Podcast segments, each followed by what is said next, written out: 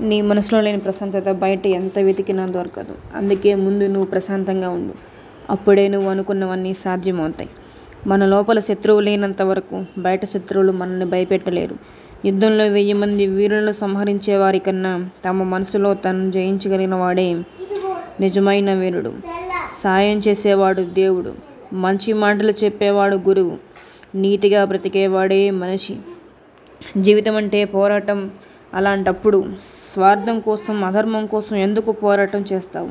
ఆ పోరాడేదేదో ధర్మం కోసం పోరాడు జనం కోసం పోరాడు. ఇతరులను బాధ పెట్టేవారు ఖచ్చితంగా బాధపడతారు. దాని నుంచి ఎట్టి పరిస్థితుల్లో తప్పించుకోలేరు. గతాన్ని తాము తవ్వుకోవద్దు. భవిష్యత్తు గురించి కలలు కనద్దు. వర్తమానం పైన మాత్రమే దృష్టి కేంద్రీకరించండి. భవిష్యత్తు మీకు ఖచ్చితంగా అనుకూలంగా మారుతుంది.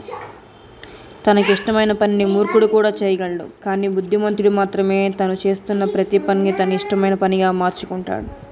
వేలాది వ్యర్థమైన మాటలు వినడం కంట శాంతిని కాంతిని ప్రసాదించే ఒక మంచి మాట విను చాలు.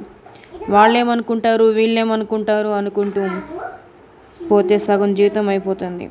అసలు నువ్వు ఏమనుకుంటున్నావో అది మొదలుపెట్టు. కనీసం ఏదో ఒకటి అవుతుంది. అవసరమైతేనే మాట్లాడు లేదంటే నిశ్శబ్దంగా ఉండు. జ్ఞానాన్ని మించిన సంపద లేదు.